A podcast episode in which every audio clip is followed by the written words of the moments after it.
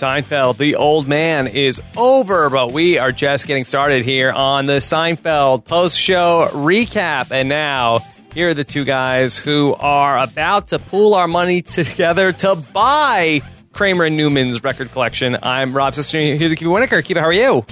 I'm doing great, Rob. How are you? I'm doing very good.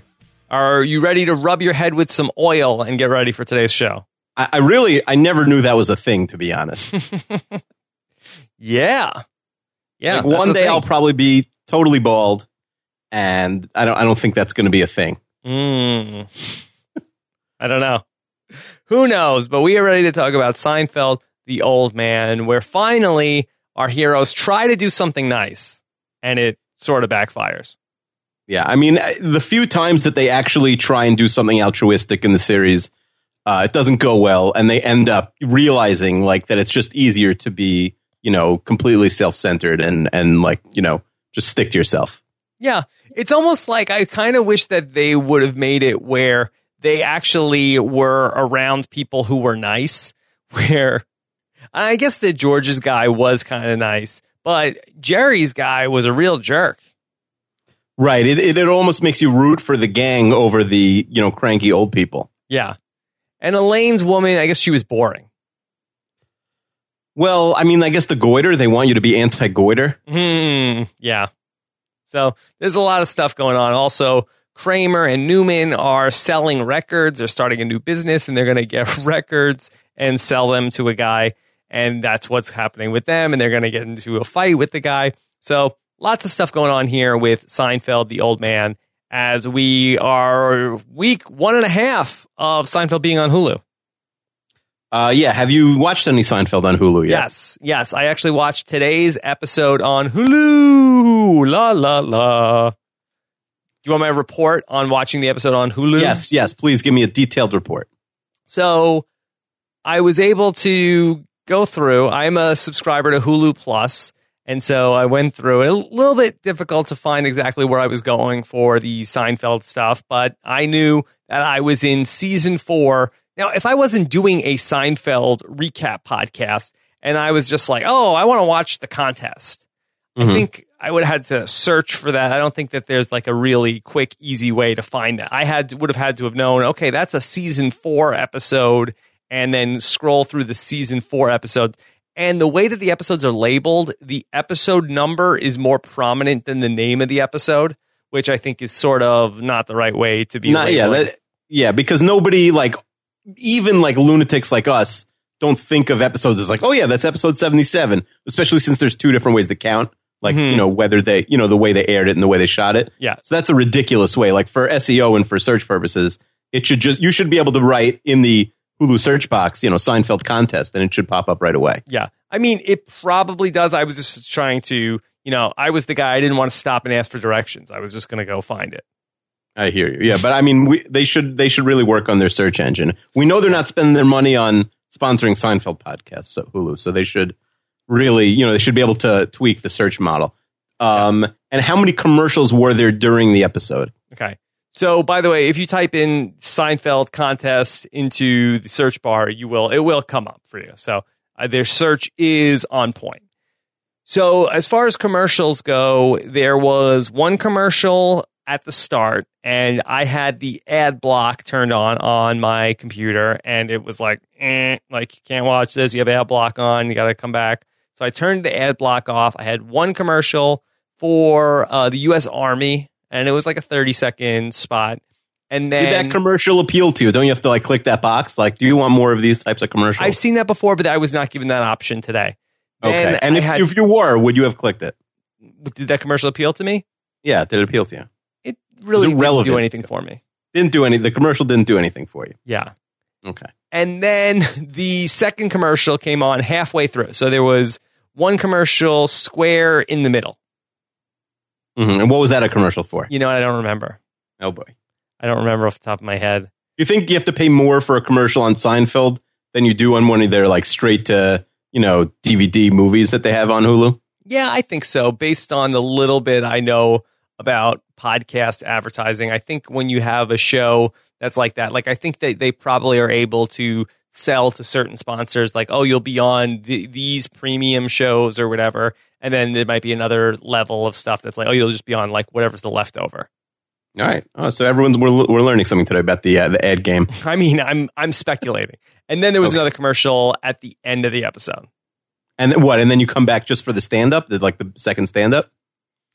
Oh, let me see. I'm trying to remember. Honestly, I don't remember. I think Yeah, it came back it's to the not so important. I think the credits came back after. Oh yeah. Oh, so that's really a trick. You should now you know for next time you got you get out of there when the credits start. Yeah, I think so. All right. So that is Seinfeld on Hulu. I have to say also, I didn't think that the quality was as good as what I've been used to watching on the DVDs. Yeah, I'm not sure if right now it's the same DVD quality. I've I saw people on the Seinfeld Reddit uh, imply what you just said. Yeah. It was not really great quality. I've also seen other people say that the episodes are like when they went back and did for DVD or for syndication, like they reshot stuff with Jerry Stiller. The episodes that are in there, the one that doesn't have Jerry Stiller has the other guy. That's weird. I, I wonder if there's a if that's a mistake or if there's some sort of syndication reason for that. I'm not sure. I wonder if there's also multiple packages. Like, did Hulu pay for the non retouched package? And then there was like a different package, which is like, oh, this is the special edition package. Well, you'd think for the money they paid, they would get the the top, you know, the top level. Yeah. But I mean, they didn't get the deleted scenes and stuff like that, right? The DVD type stuff. right. There's none of the DVD extras and stuff like that. I mean, so I don't know if they got their money worth. Who see, I, I see the problem is who come. I know Netflix never does this. You know, like Orange is the New Black or the Kevin Spacey show that I don't watch. House of Uh, Cards. House of Cards. Um, those shows will, you know, Netflix will never say like how many people watch them because they're not a. I, I think they're not a publicly traded company and they they don't have to. Uh, so Hulu will never really say like we won't really know if it's a success or a failure for years probably. Okay. We'll never know. Maybe I mean maybe at some like if Hulu closes in two years, we'll have a good idea that this didn't work. This was a bust. I think we'll live never knowing how Hulu is doing with Seinfeld. Oh yeah, yeah, oh yeah. I'm not gonna. This is not gonna keep me up at night. okay. So we're going to talk about all of this. Of course, if this is your first time listening to the podcast, if you are somebody who just found us because of searching for Seinfeld on iTunes, because their SEO is on point, you can also uh, welcome aboard. If you want to subscribe, our link to subscribe is postshowrecaps.com slash Seinfeld iTunes, or you could listen on our Rob Has a Podcast app, which now allows you to download episodes, which you had to stream before. Now you can download. You got to love the download, right? oh yeah, no, I have the Rob Has a Podcast app. That's exciting. Yes. All right. Akiva, do you have any Seinfeld news for us? Sure. Well, I you know I discussed it uh, briefly last week, but I wanted to go more into depth this week about the uh, rankings. But first, uh, some birthday news. Uh, today is Larry David's birthday. Oh, happy birthday, LD. You know how old he is? Hmm. I guess. I will say that he is uh, 66. I think he's 68. 68. Yeah. He's very spry. Yeah, he's a spry. He's a spry. yeah, It's funny because he's really had his resurgence in his 60s. If you had said, you know, like 10, 15 years ago to somebody like, you know, Larry David, and you'd be like, oh, yeah, the guy who created it with Jerry, who I don't know what he looks like, Mhm. like that he would be a bigger deal. Like if Larry and Jerry walked down like different streets in uh, New York City right now, like, you know, across, like they, they walk down the street, uh, but like across from each other, I feel like Larry would be just as mobbed as Jerry, if not more. Yeah. You know, and it's also weird that the different direction that the two guys have taken, especially over these last few years, where it's starting to feel like Jerry is getting crankier and complaining about stuff. But like if Larry David, who you would think to be the one who's more cranky about stuff, I feel like that he would be more revered, whatever he was talking about, you know? hmm Yeah, no, that makes sense. I also think Larry is so was so cranky that he almost like peaked. He hit peak crankiness, and now he's you know he's like reverting back to a normal person. Yeah. Whereas Jerry's still on the decline. Like you would never hear Larry David talking about political correctness. He doesn't care. Larry doesn't. One of Larry's like great attributes is he doesn't care about a lot of this stuff. yeah. like he actually does care about politics. I think he is like a big political donor and stuff. Maybe that was more his wife because his wife was extremely active in like environmental stuff. Right. I think.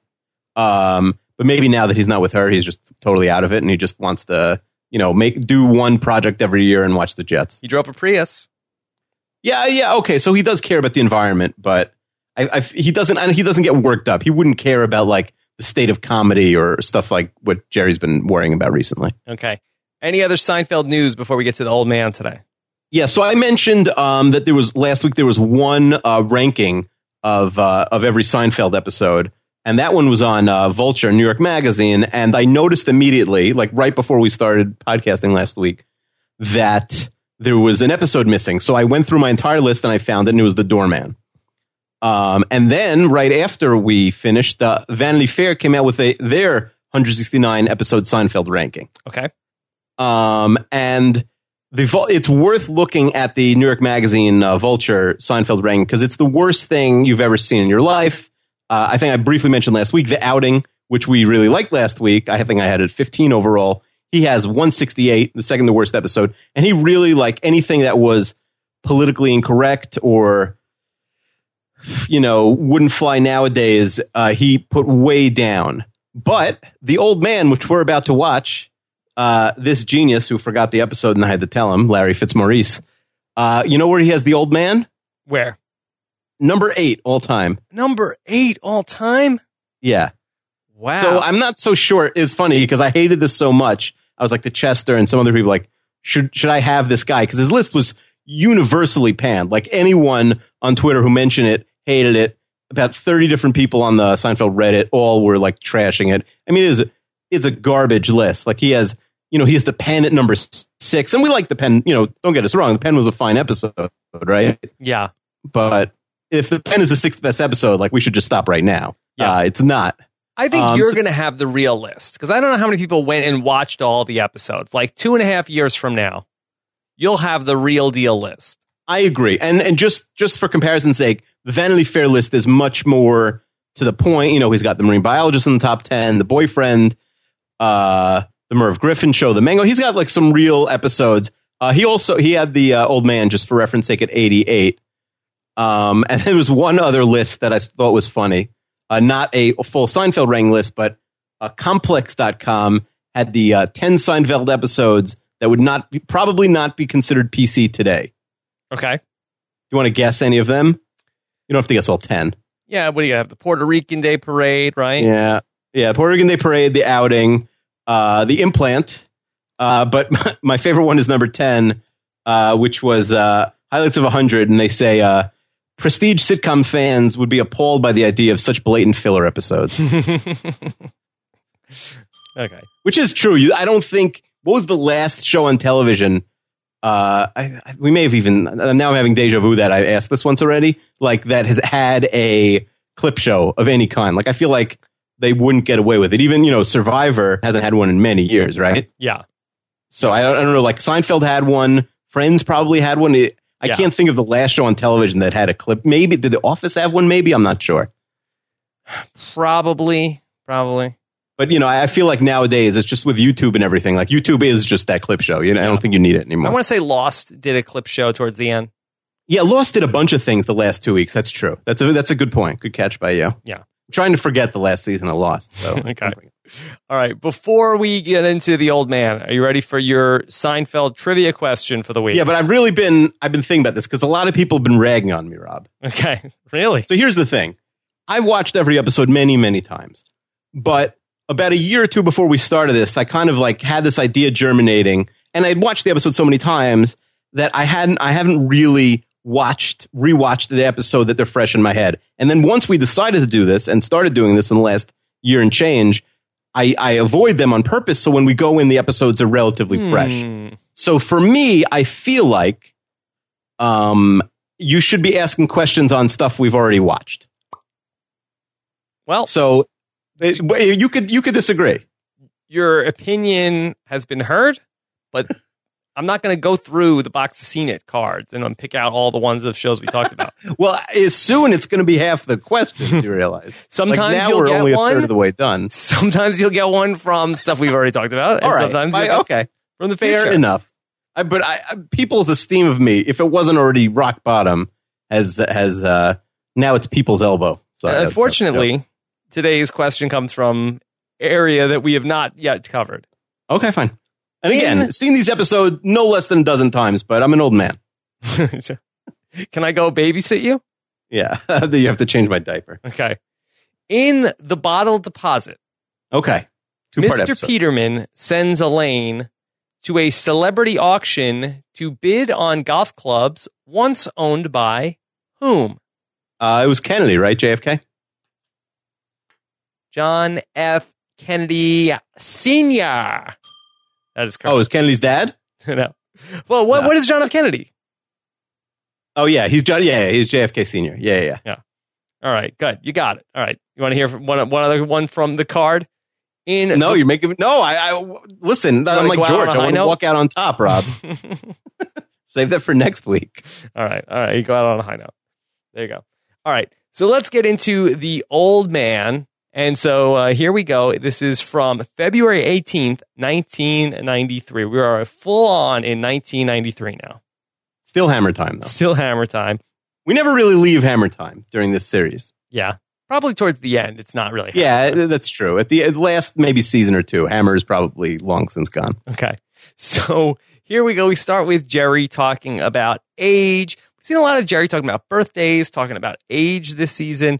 And of course, we're talking about how the life expectancy of people is now 72, but it used to be 30. And he talks about how if then you did this when you were five, and did this when you were 10, and this when you were 15.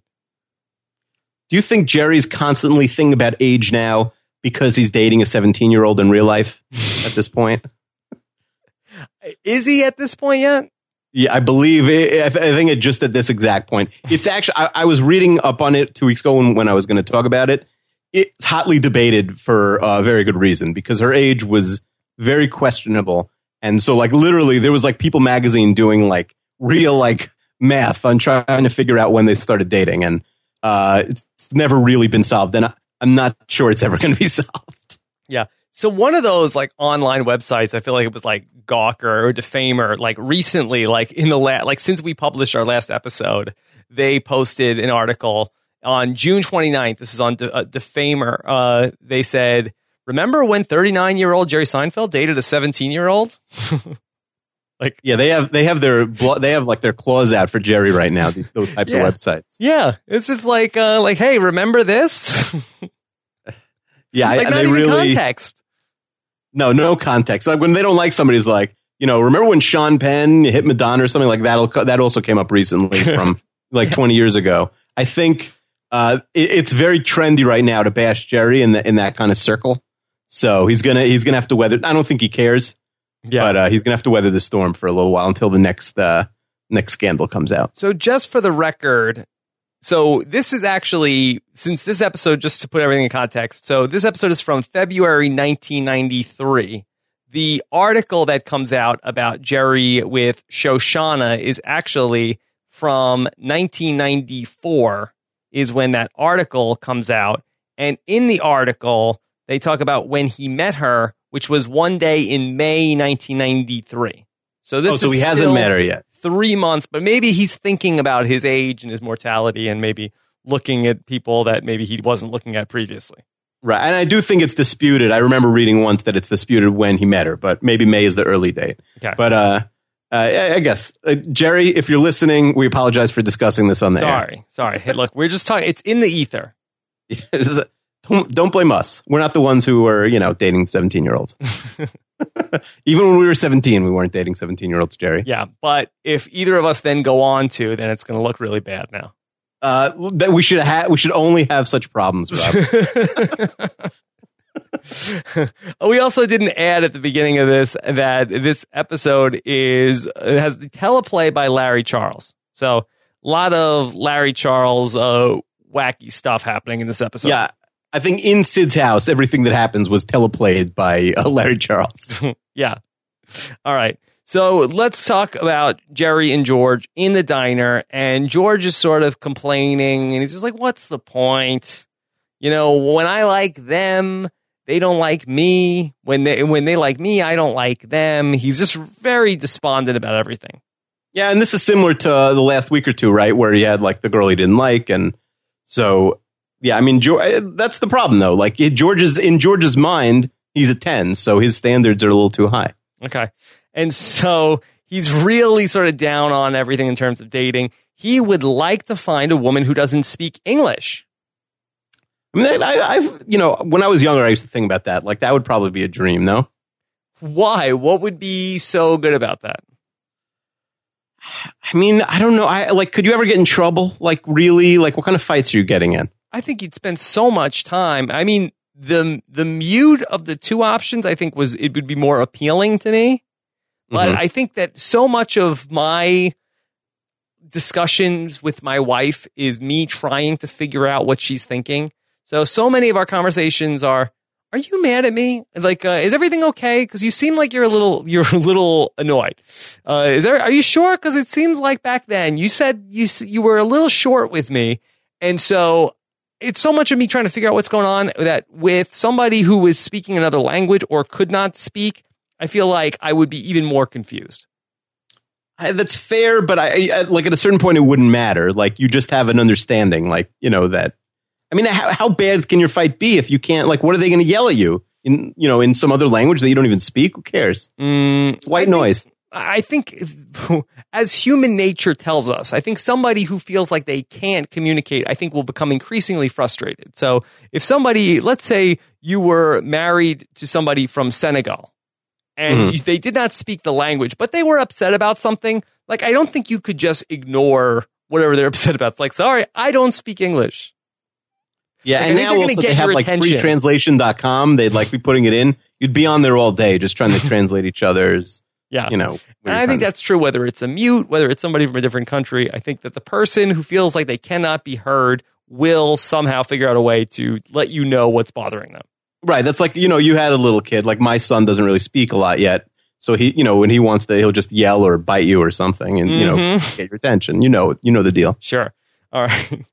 So they're talking about where do you meet a mute? Oh, that would be great. How could you? We're talking about a mute like this is uh, some prize in the dating world. And George is talking about this chasm, this void in his life. And we're really laying some groundwork here for why everybody decides to go and help out with the volunteer. It's really that George is depressing everybody. Uh, yeah, I think they just want to get away from George, and clearly he's been having these conversations for a while. Because when Elaine comes in, you know he's had this exact conversation verbatim with her. Yeah. And Jerry is annoyed. He's like, What? Are you working stuff out with her before you try it on me? That's like he's like open micing with Elaine, so we can go up at like the comedy cellar with. He's uh, with workshopping things. That's right. He's he's trying to stuff. That's what I do. I like if I ever have any jokes for the podcast, I run them by my like six year old first. Yeah, that's good. That's good. so Elaine is talking about how she's in this new program where she's volunteering to help senior citizens and she feels great that she's doing it. Again, for all of the people in the episode, for Jerry and Elaine and George, all of them, they get the ultimate high that they get from this just by signing up. Not when they're actually doing it, but the idea of saying, look at what I'm doing. That's when they all feel good about themselves. Yeah, I mean, we've seen this certainly with Jerry already. Like the idea of them doing something good, yes, can hold them over for a long time. They don't want to actually do the thing. Like they would love for this to get canceled, and like they volunteered, and it just never worked out. But uh, you know, just just the thought of it is is what gets them, you know, over the top. There's a funny line I thought when Elaine is explaining what she has to do, and she's like, "Yeah, you take them for a walk, you take them out, you get a cup of coffee." And Jerry says, "Yeah, that's like what I do with him." Right. I mean, it is true. George is like Jerry's old man. you know that he's just like uh, this is that's his charity project. Yeah. And so George gets very indignant that Jerry doesn't want to do this, and he says to him, "What kind of person are you?" And Jerry says, "Yeah, I'm like you, except successful." There really are a bunch of decent lines in this episode, Rob. There are some good jokes. I didn't love the storyline in this episode. I think we spend too much time with some of the old people and especially the record store subplot didn't really work for me, but I do think that there are a few really great jokes in this episode. Yeah, there's no classic, but I, I laughed watching this episode more than I've laughed at most of the episodes so far. Yeah. This is an episode that I feel like the story is not so great. The plot that they come up with here is not great, but I do think that there are some really great zingers that they have in this episode. Yeah, that's true. Okay. So Elaine is going to start tomorrow with the senior citizens, and very quickly, George and Jerry are going to get on board. So we're going to see Jerry getting set up to volunteer with his person. And so they are already feeling like a good person. So Jerry's guy is named Sid Field. Yeah, he's 87. He's 87. Now, this can't be a coincidence that there's another famous Syd Field who is the guy who writes all of the books about screenwriting. Like, if you're going to write any screenplay, people tell you, oh, you got to read Syd Field. Now, these are professional writers that are writing this episode. They it can't be that they've never heard of Syd Field. Is this a shout out? Are they making fun of Syd Field? So Jerry says that Sid Fields is named after a character on the Abbott and Costello show. Hmm. Okay. Which we, we know he loves Abbott and Costello. So maybe there's three Sid Fields. I don't know. Maybe Sid Field is a nom de plume for the guy who writes the screenwriting books. It's possible. Okay. So that's his guy. George's guy is going to be named Ben Cantwell. It's 85. He's a spry 85. He's a young looking guy, actually. The spry 85. Yeah, his guy actually comes off pretty good.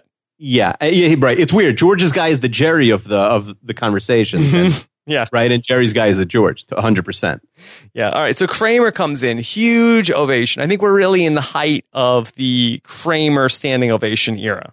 Yeah, this is the biggest one so far. They Yeah. do get bigger though. Okay. So Kramer comes in and he says, "What's up, Diggity Dog?" really? Wow. Is he is he doing that one on the spot? Is that a thing? Did he improv I think that? it's I think that's that's hammer time. Honestly, Diggity Dog. Okay. You should go go downstairs tonight and say, "Hey, what's up, Diggity Dog?" What's up, See how that goes for Dog? See how that goes for you. And so that's how we should open the podcast from now on.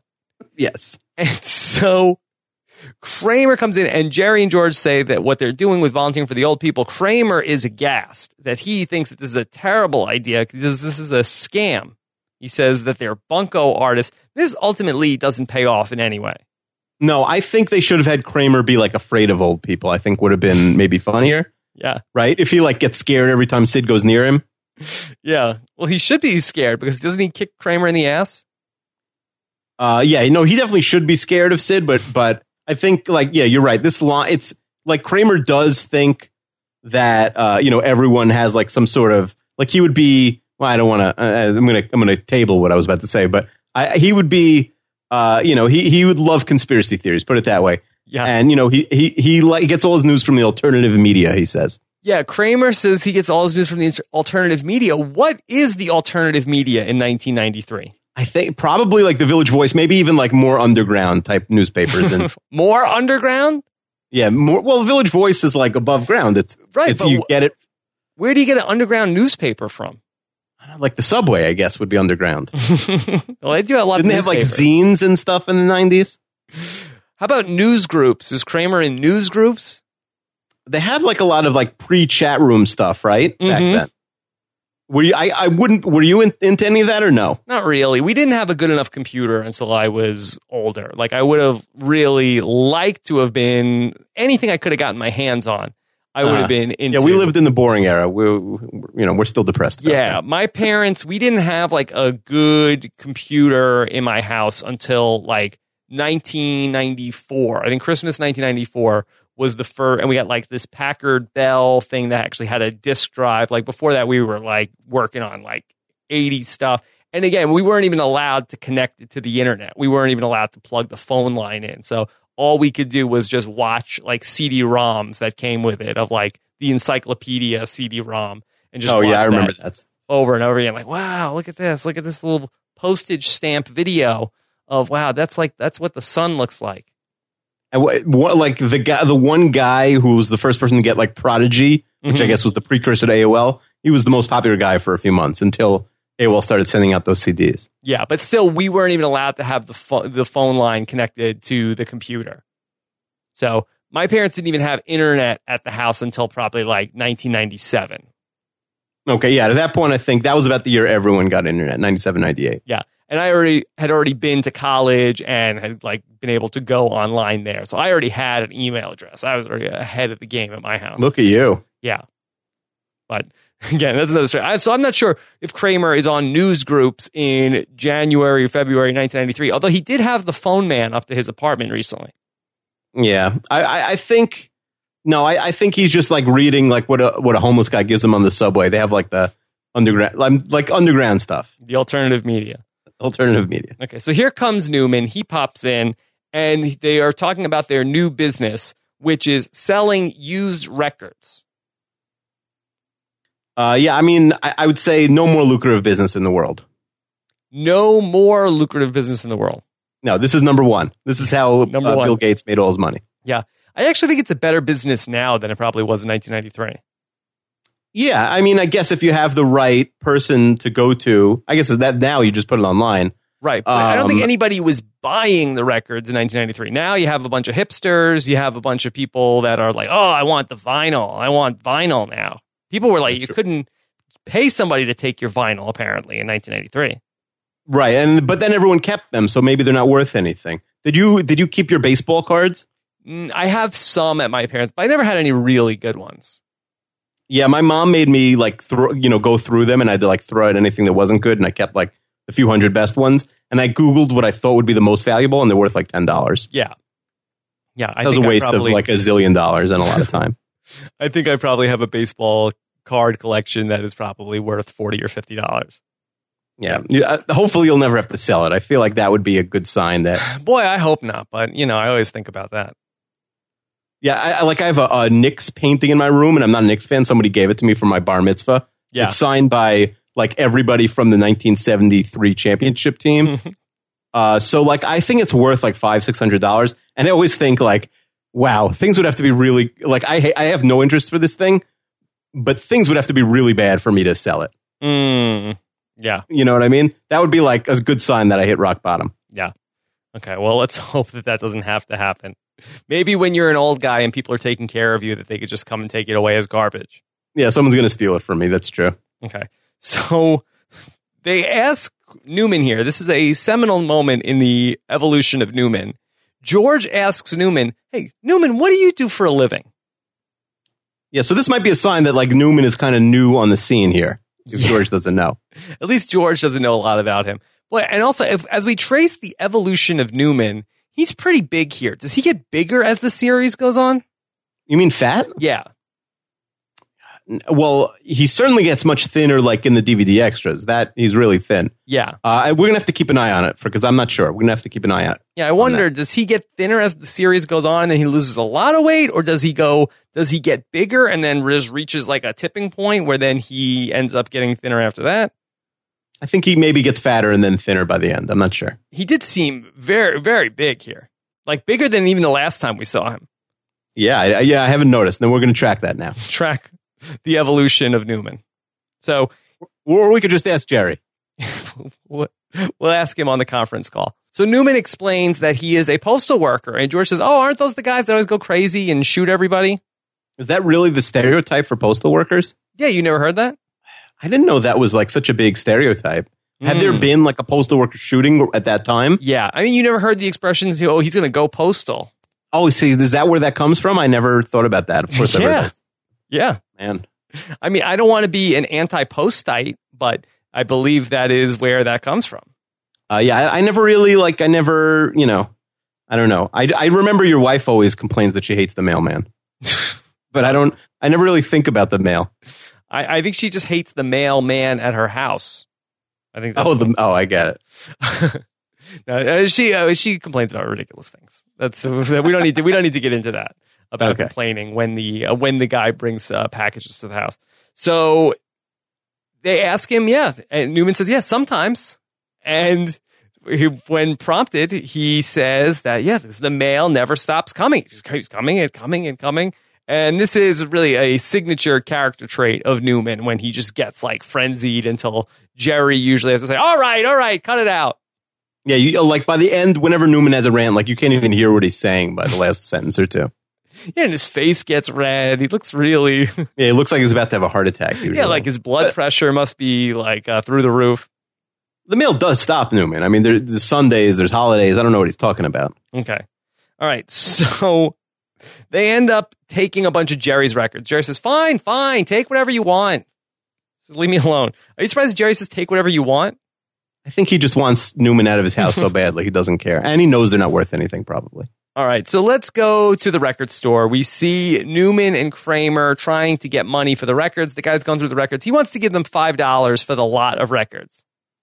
Yeah, and, but I'm not sure why they don't leave him. Like, even though that's not a good deal, it's not like they're they say like, "Oh, let's get another you know, uh, estimate, why don't they just sell it? Like that's why do they bring it back to Jerry? What do they care? You know, that Jerry gets his records back. Yeah. Have you ever sold any used media, whether it's books or DVDs, anywhere like this? No, it's not my not my thing. I definitely, especially I hate money, Rob. especially at times where money has been tougher. I have definitely sold things like DVDs and stuff like that, and you never get anything good. Like, Yeah, I can imagine. I'm sure whatever you go in there thinking, you get like a tenth of that. like here are all my DVDs that I spent. They were all like twenty dollars to buy. And like, okay, I'll give you two dollars for this one. I'll give you a dollar for this one. I'll give you a dollar. And it's so arbitrary. It's just like, oh, this one's a dollar. This one, this one is is three dollars. Video games. Yeah. I've sold video games. Uh, yeah, those probably get a little more money because like they they're probably more playable. But I, yeah, I mean, I've seen the Pawn Stars shows like that. You know, I, these guys aren't experts in most of these things. They just they're just throwing out a number for you that they think you'll you'll say okay to. Yeah. And I used to try to be ahead of the curve. Like I used to play like a lot of like Madden uh, over like the last like five or six years, and I feel like really guilty about it. And I didn't want to spend the money on like Madden 2011. So I would be like, I would like try to find like, okay, well, all right, I'm done playing Madden 2010. Let me sell it now so that I'll get like, you know, $19 and I'll put that towards Madden 2011 or 2012, whatever. Yeah, Uh, do you still do that? Do you still get the Maddens every I, year? Or no. You know what? I even sold my PlayStation. I even got rid of it. oh wow, you love selling things. You know, you you love these Craigslist weirdos coming to your house though. yeah, no, I do do that. That's right. you, you don't mind going there. They'll murder you. They'll come to your house. They know where you live. I mean, it's it's good. yeah. Well, a couple things. That one, I w- I just want somebody to come take the thing. I just want them to come take the thing, and I'd rather get something than nothing. But I'd also rather just have somebody come and take it for free, also than have it than have it sitting here. Like I try to avoid having the uh, the clutter. So yeah, I do get the the Craigslist weirdos coming through. Right. My mom's like that, but she'll just throw stuff in the garbage. Yeah, I wish that I could just have a thing where people just come take it. That that would be uh, more ideal. Right. No, she's like the opposite of hoarders, where she just like throws stuff out. That's like actually like are still useful. And the bigger problem I have is trying to schedule with these Craigslist weirdos, where it's Oh, like, boy. All right, now I just just here, here, come come take the thing, and they're like, okay, I'll be there between this time and some. Like, well, I'm recording podcasts at that time. Like, it's really like I have like a one hour window when you can come get this. Can you come at that? I mean, time? Rob, I'm sure these weirdos have very important business meetings. They probably have to, you know, yeah, probably like uh, you know defense attorneys in court. They you know they have a lot of billable hours they got to deal with, and and you know they don't have time to pick up your free junk. Yeah. For next time, I think I'm just gonna like leave it on the curb in front of my next door neighbor's house and just give them their address. Like, oh, it's in front of my curb. I think That's not bad. just come get it. I it. think I've been I, like one time I had a really sketchy cab driver that I was like arguing with because he like how did he like doubled the fare once we were like halfway from the airport home. That's not fair. And so I, I told him, I told him, uh, like, and I wasn't going to give it to him, but then I told him my neighbor's house, like, and I just, I, you know, I got out in front of the neighbor's house and didn't go in until he left. Okay. so let's go meet Jerry's guy, Sid Field. And they sent him over. We get to meet his attendant. What's the what's the right word? His aide. His aide, right? Yeah, just, hey, an aide, but also like, she may be referred to as a housekeeper, I think, also. Maybe she does light housekeeping. Yeah, we don't really know for sure. I know that um, my grandmother has uh, some sort of assistance like this. They refer to her as the aide. I'm not sure if that is the technical term. But we'll yeah, no, I think it's home home health aid because uh, my wife's grandmother has them, them also, and uh, she's she's going through them like Murphy Brown goes through secretaries. Mm, do they get along? The good ones like leave, and then she'll call up with some crazy story. We should get Bub, we should get her on the the podcast was Just she'll like actually, and she's like you know ninety years old, and she'll get into like real fights with them. It's amazing. Yeah, no, I definitely. I like she, I, I- think she called the police like twice on them in Oh, the last okay. six months. we haven't had the police called, but I know it's a it's a th- it's a thing. It's a thing. So the agency sent him over, and he doesn't want Jerry there, and so he's going on and on about her. She doesn't speak English. She plays that voodoo music. She's going to turn into a zombie. She's robbing me. Are you the boyfriend? Are you going to kill me? And I don't know. Is this working for you, the old man? No, but I also want to know he clearly did not register for the Big Buddy program or whatever it's called. Right. So who is the person who asked, you know, them to send somebody over? I don't know. Maybe I guess the kid because It's got to be the son, right? It has to be the son. Yeah. Yeah.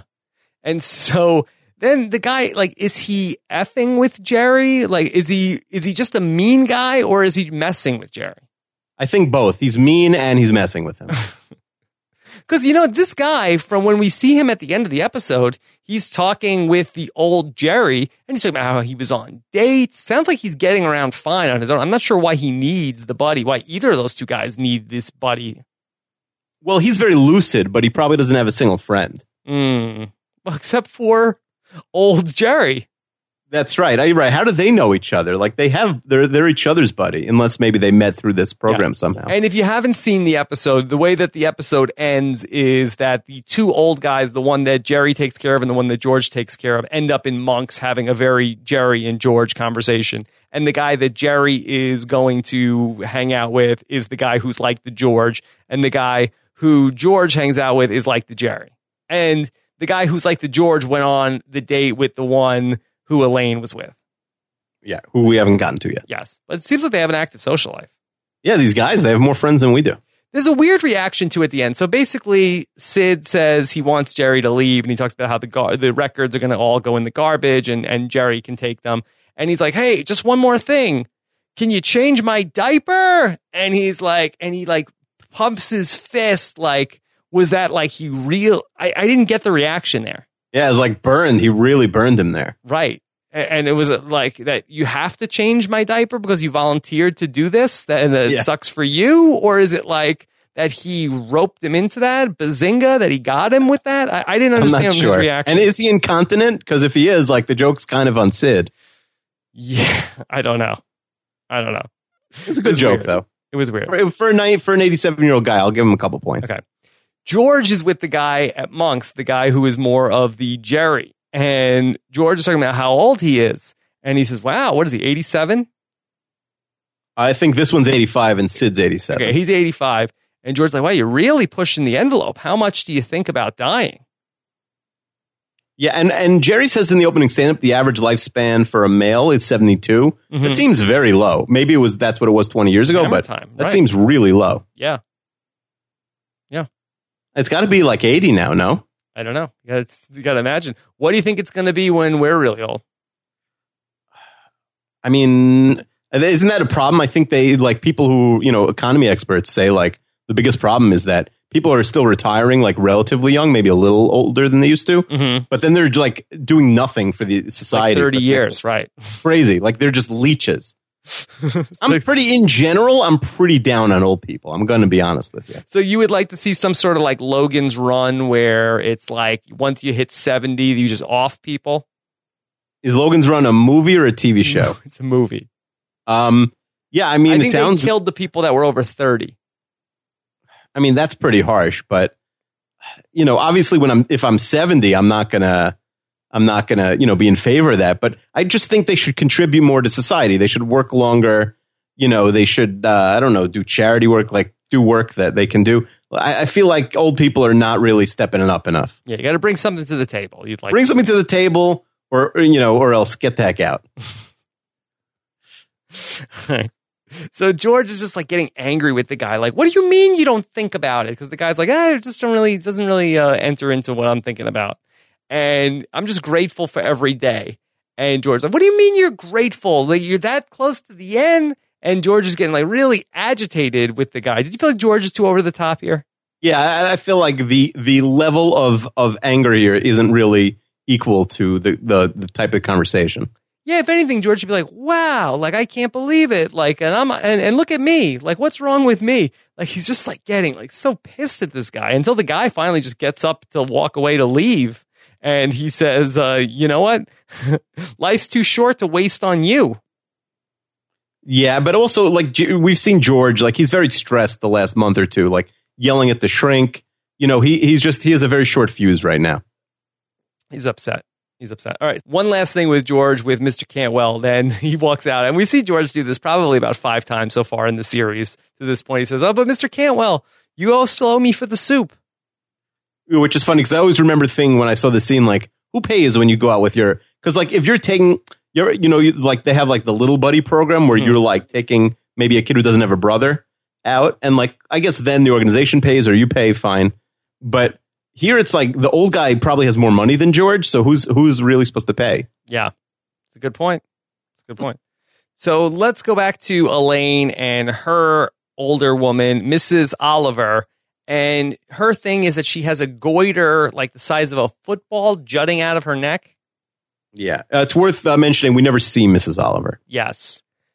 Have you ever seen a goiter? I don't even know what a goiter looks like. Is it worth Yeah, a I, Google I think it's just like a growth coming out of your. neck. I wouldn't Google it, you know, and but it's just a growth coming out of your neck, and uh, I guess it's not so attractive. Yeah, I guess so. Oh yeah, I mean, I'm sure certain people are very into goiters. yeah. All right, too late. Too late on that. You, you And so- Googled goiter? You, did you search it? I it? did. I did. And, And? so, yeah, okay. I can, uh, I could imagine where why it's distracting Google Elaine. goiter the size of a football. No. and so, but she goes on and on and on. I, again, I- that this scene is uh, for me. I mean, it's just like a lot of Elaine reacting to the goiter, but nothing really is going on. I do think that this picks up later on with the Gandhi stuff, but I feel like this first time that Elaine goes to see Mrs. Oliver, I think it kind of drags. Yeah, it stretches out for like an extra minute. Yeah. So Elaine is back with Jerry, and they're all complaining about their old people. I, I like this part where Elaine is complaining about Mrs. Oliver's goiter, and George doesn't think it's going to work out with this guy. And they ask him why, and he's George got fired. George got fired. Jerry wants to quit. yeah, I really do like the way that Jerry talks about his guy. It's like, I hate my guy. I hate my guy. I mean, and rightfully so. yeah. And I like I like George here talking about how like he want you know he respects quitting because he comes from a line of quitters. Yeah. And Elaine uh, it needs to go quit her person also, but she has to quit in person. Yeah, I mean, uh, like Elaine should just like sit behind her or something and just not look at the goiter. Yeah. All right, Kramer and Newman are back in the mix, and they're mad at Jerry about the records that they got. And I do like the line that Kramer says. There's a Kramer and Newman that says, "Yeah, the guy at the record store thought that we were total squares." I think it's Newman. about what the guy at the record store thought, but they're mad at Jerry. Yeah, him and his Sergio Mendes. Yeah. And so they're going to go, and Jerry tells him about, well, you should have seen the records that this old guy had. Yeah, I mean, I, like, do you, how do they even know like what's what's worth a lot and what's not in this used record store? I don't know. It doesn't it seem un Jerry like to want to be involved with this sort of a caper with this two, these two guys selling all these records that he's going to get involved with bringing them to the old guy's house so that they could take his records. There's really no motivation for Jerry to help out Kramer and Newman here. Yeah, but yet he does. He says, "Well, fine, but you, I, you know, you guys have to come with me, and you have to go see the old guy." And so they're all going to go on their way to go and see the old guy. Even George is coming. Yeah, this is like uh, like somebody babysits and they bring like a whole party with them. A whole party. So they get there and we're introduced again from George's perspective to the housekeeper slash aide. We find out she's from Senegal. And uh, Jerry like sets this up. Hey, she's from Senegal. It's like wild, wild stuff. Well, I think he's just saying that she's pretty, but she's really tall also, no? Yes. Like when she's standing next to George, she's towering over him. George said he always wanted to make love to a really tall woman. Yeah, that's true. And we know it didn't happen with the lady who walked in the door. Um, I, I unfortunately she's not famous enough that you could Google how tall she is. yeah. But uh, Is she on if- if Twitter? someone, I, I looked for her and she's not on Twitter. She's like an accomplished like stage actress, but uh, if somebody could get her her height, us her height, I would be very uh, appreciative. Like Yeah. you see her on the street in New York City or something. Well, the appeal for George with her is that she does not speak English, which is what he was looking for in the beginning of the episode. And he starts a funny runner here in this episode where he says to her, I want to dip my bald head in oil and rub it all over your body. Yeah. Yeah. And we're going to hear that a few more times in this episode.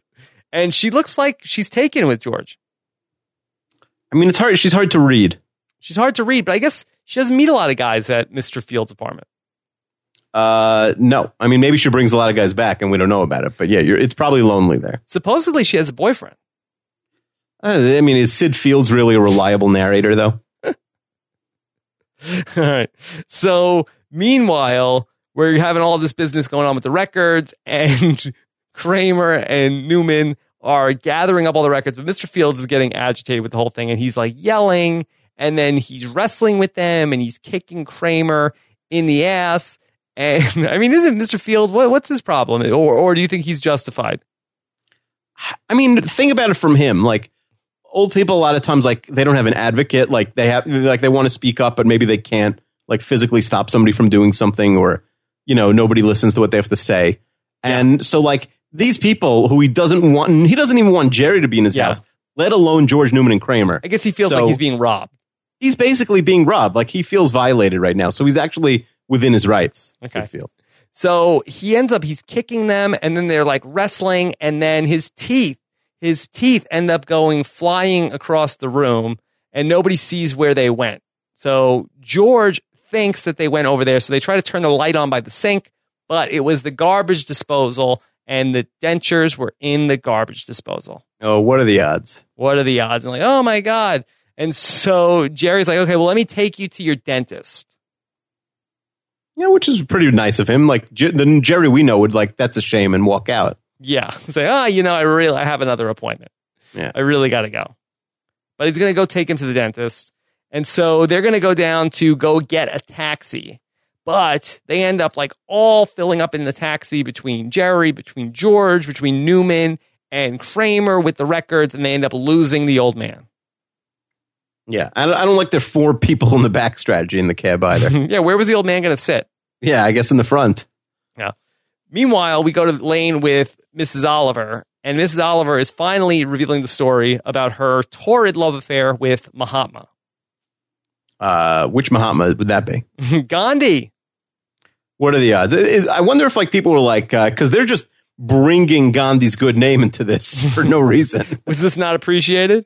I don't know if it was controversial, but I'm sure you know his his estate probably wouldn't have been thrilled. Yeah. Well, it is funny on the reveal, and Elaine all of a sudden is interested in what she has to say, and she mentions about how Gandhi he used to dip his bald head in oil and rub it all over my body. So uh, George has something in common with Gandhi. Yeah, yeah. Who knew that was a thing? I mean, it's just certain bald guys have that type of fetish, I guess. Yeah.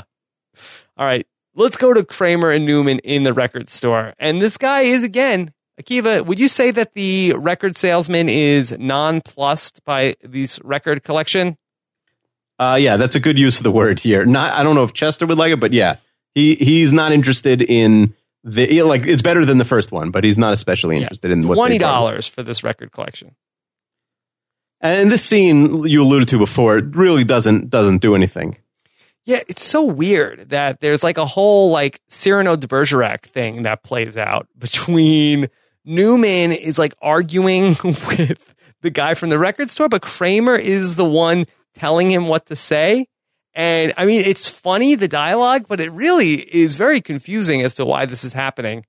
Kramer whispers in Newman's ear, tell him, you are nothing but a piece of crap.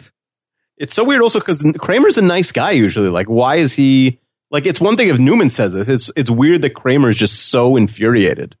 He says, I find you to be ugly. You emit a foul and unpleasant odor.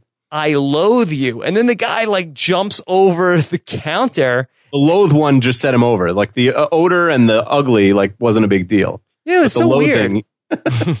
they should have worked the other way. Like it should have started with "I loathe you," then Yeah. you're a piece of crap, then you're ugly, then you admit a foul and unpleasant odor, then he jumps him. Yeah. So the record guy wants to fight with Kramer and Newman, and ultimately it turns out that they end up breaking all the records. Uh, yeah. Oh, twenty dollars worth. No big deal. Yeah, it's only worth twenty dollars. All right, so we go back to Jerry's apartment and we see him with the woman from the agency, and she's like really upset about the whole thing because I guess that Mr. Fields is missing still.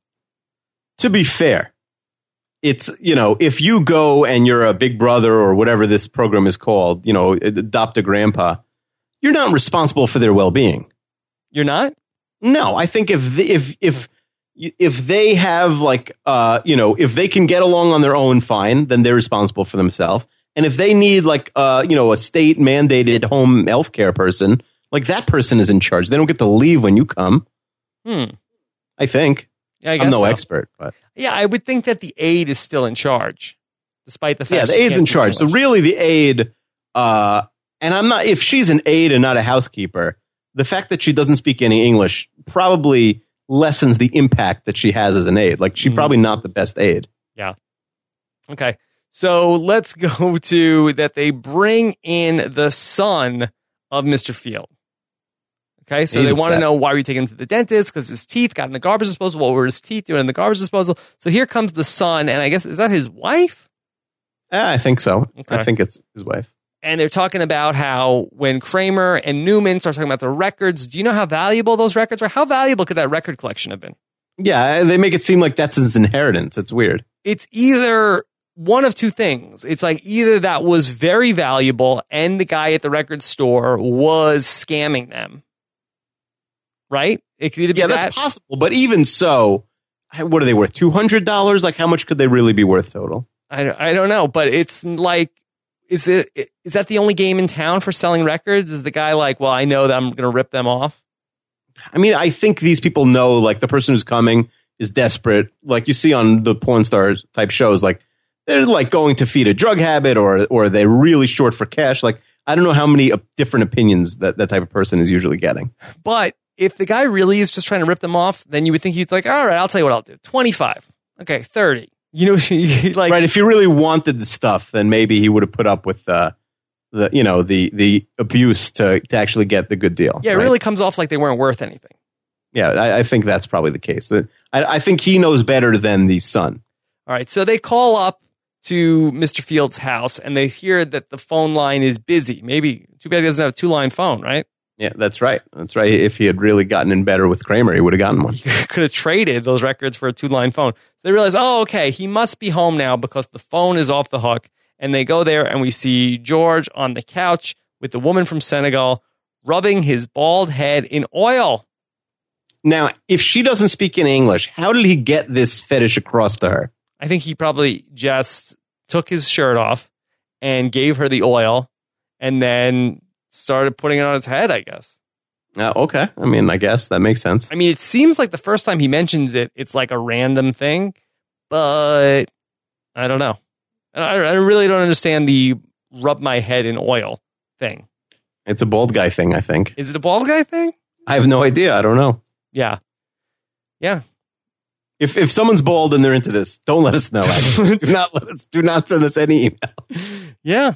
Who knows? Is is the scalp an erogenous zone? Uh, hopefully, neither of us will ever know. I don't know. Who knew? Who knew? All right. So after we, everybody walks in, again, George takes this very well. Oh yeah, George. Listen, George is the winner here. Like he's having this good time with the lady. He's got nothing to be embarrassed about. Yeah. And then we go to the old guys in the diner. And I actually do like this scene between the two older guys. And the, the one guy is talking to the older George guy, Mr. Field. He's talking about, like, I don't know what it is. When you like them, they don't like you. Yeah, this is like a precursor to like Bizar- Bizarro Jerry stuff. Yes. And then he's talking about how he picked up this woman and she had a huge goiter on her neck. And it was the size of a football, but they got to talking and she talked about Gandhi. And things were going really good until she made him tea. And then she put the milk in his tea without asking. He hates that. No, no, that's a deal breaker. Yeah. And so I thought that was a funny sort of meta commentary on those guys that at the rate they're going, this is why they're going to be single and alone forever and just have each other. Yeah, it's really not a bad episode, Rob. Yeah, Yeah, I just that the plot line there was there was good jokes in there. I just feel like uh, the storyline was too much with the old with the old people that I didn't care about. It was a little too Larry Charlesy. Uh, yeah, I think the A storyline didn't work and the B storyline really didn't work, but there were a lot more jokes than we've had in, in the past. Yeah, and then was there a closing stand up? Uh, yeah, the closing stand up is just uh, Jerry talking about how old people keep getting smaller, but their cars keep getting bigger. Yeah, yeah, yeah, yeah. All right. which is true. I inherited like my grandmother's like gigantic like Mercury Grand Marquis when she died, and it, it's so hard to park because it's just such a long car. So I hear him. Big car. And also, yeah, he says like, and if you're 80, you should be able to do 80, which I do not agree with at all. Uh, no, I think the opposite is true. If you're 80, you should be doing 20. Yes. I also, I when I was younger, and now I stopped caring about anything because I'm like, I'm not even on the road anymore. I'm just in my house preparing for the contest. But I think, I like with, I do think old people should have to pass another driver's test once they get past seventy. Yeah. Like every five years or so, they should have to pass a road test. All right. Well, that's real talk. I don't know if we need to get into that hot button issue. I'm, I'm sorry if that's controversial for some people. Controversial viewpoint. All right. Grandpa, if you're listening, you're uh, grandfathered in. You don't. You, you could still drive. Don't worry. Well, literally, your grandfather did. Grandfathered in. Yeah, that's right. All right. So, why don't we hear your episode ranking for the old man? Um, all right. So the old man, I have at 139. All right. Uh, and again, both plot lines weren't great. But if I had to re-rank it now, I'd actually move it up a little bit. But again, this, this Hmm. Do you re were- rank as we go? I think you should be allowed to.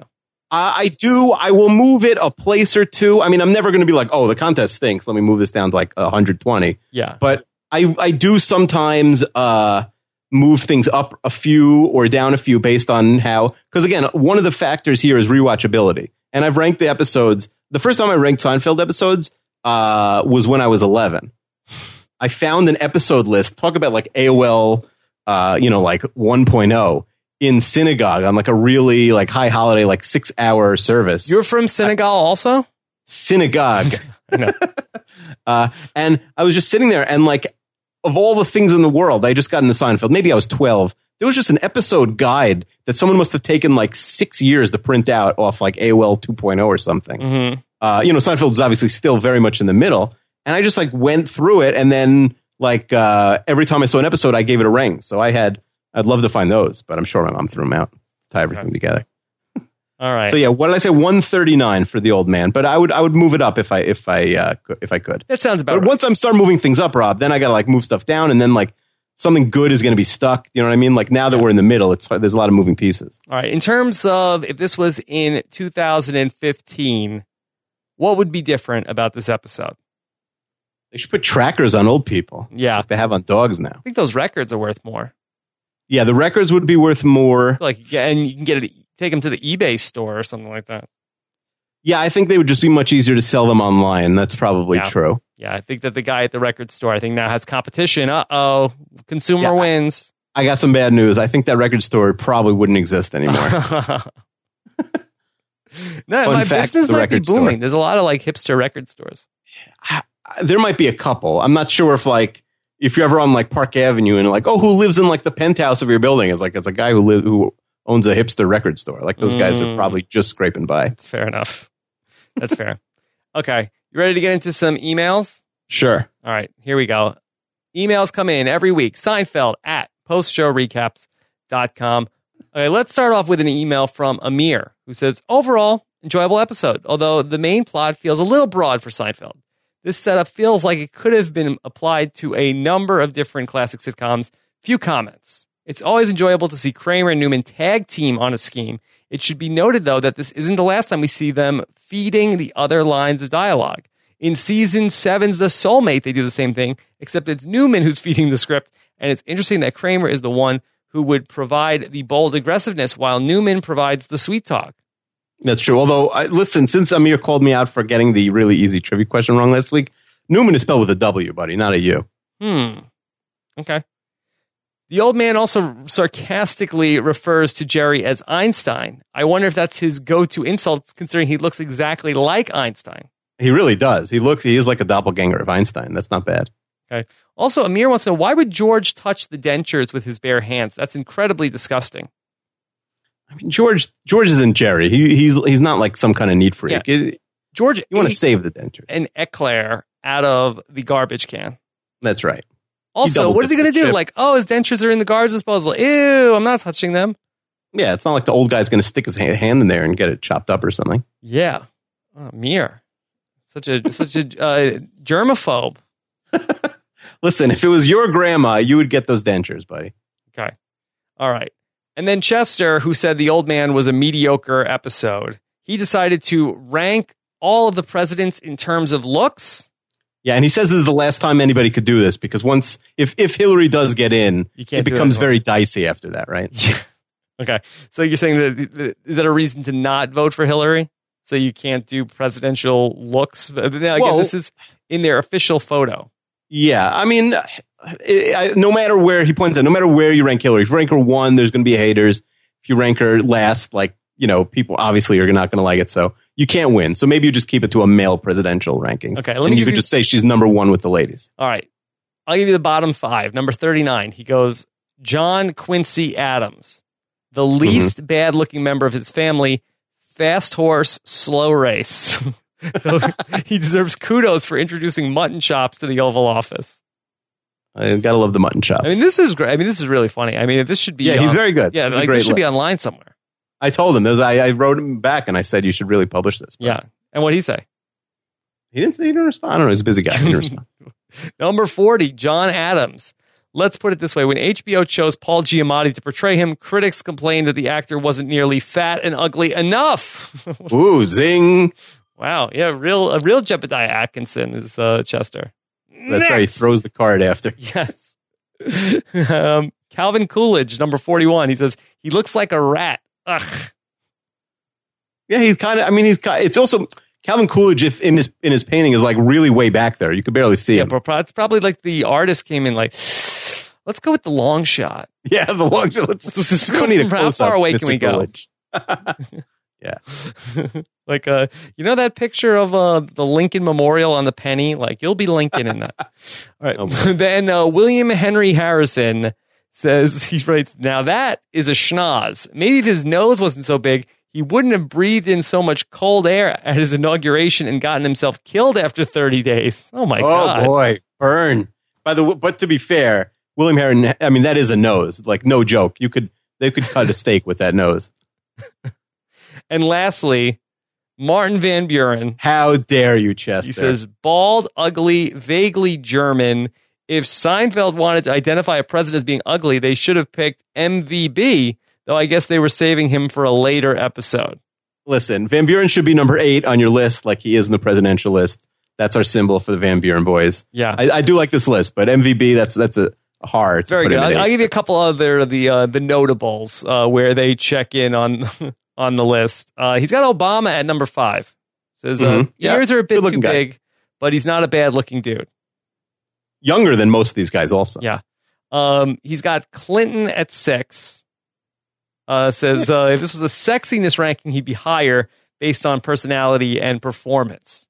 Oh boy, Yeah. Had, would he really be higher based on performance? yeah. I feel like if all forty-three of these guys walk into a room, he's taking home the babe with the goiter. You know, Yeah. he's picking up the ladies. So if you're ranking on that, he's number one for sure. Yeah. Interesting. Uh, George H.W. Bush checks in at 13, but George W. Bush is at 18. Yeah, I mean they're both pretty normal looking. George W. Bush is a good-looking guy, but he, you know, he's just a very normal Is looking this a guy. partisan list? I don't think so at all. I think I think you, you- we have to expect more of Chester. I really think he's. If it was a really partisan list, then George W. Like if he was one way, George W. Bush would be like forty. Let's be fair. If someone, Mhm. if he really, Well, I believe he's 41, right? what in his rankings? You mean 43, right? Or- Yeah. forty-two? yeah. Um, anyway, that uh, I don't know. I feel like George W. Bush better looking than George H. W. Bush, but maybe that's just me.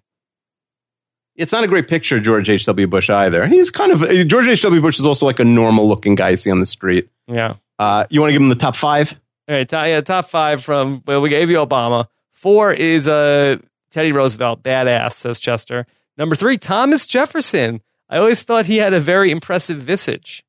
Yeah, I don't know. I would have Jefferson in the middle somewhere. He's pretty normal I looking. think any of these guys in the powdered wigs, I think you got to hold that against them. yeah, That's not I mean, a good look. not a great look. Not a great look. Franklin Pierce, he was famous for his good looks, and he looks pretty good here. That's wow, Franklin Pierce. He's like a, the least presidential looking guy, right? He looks like, to be like- at number two. It's true. Franklin Pierce, what an upset. He was like 20 to 1. And John F. Kennedy Sr. Again, the answer to another trivia question here tonight. Uh, so right. good looking, he doesn't even need to show his face for official portrait. Yeah, he's looking down, like completely down. Like like uh what happened to you, John? What could be so bad? This is probably the worst the worst thing that could ever happen to you, John, this picture. Yeah, Reagan is 12. Who was the person that Seinfeld had? Who did, who did Seinfeld say? That was Lyndon Johnson, right? Yeah, they had Lyndon Johnson. When where is he on the list? And Lyndon- he's not Lyndon Johnson. Let me see. I can't even find him on the list. He might not even be that low. Yeah, you know, and Chester has 37 for Lincoln. That's also pretty shocking. Yeah. Uh, He has Lyndon Johnson is where? 10. He has him at 10. 10. Oh my God. Yeah. Yeah. He says, contrary to Seinfeld hate, I think LBJ looks like a big, strong Texas cowboy. I mean, the nose also isn't great, but he's a. I think he's a pretty regular looking dude. LBJ. Mm, okay. All right. There you go. All right. was a great list. Akiva, what's next week?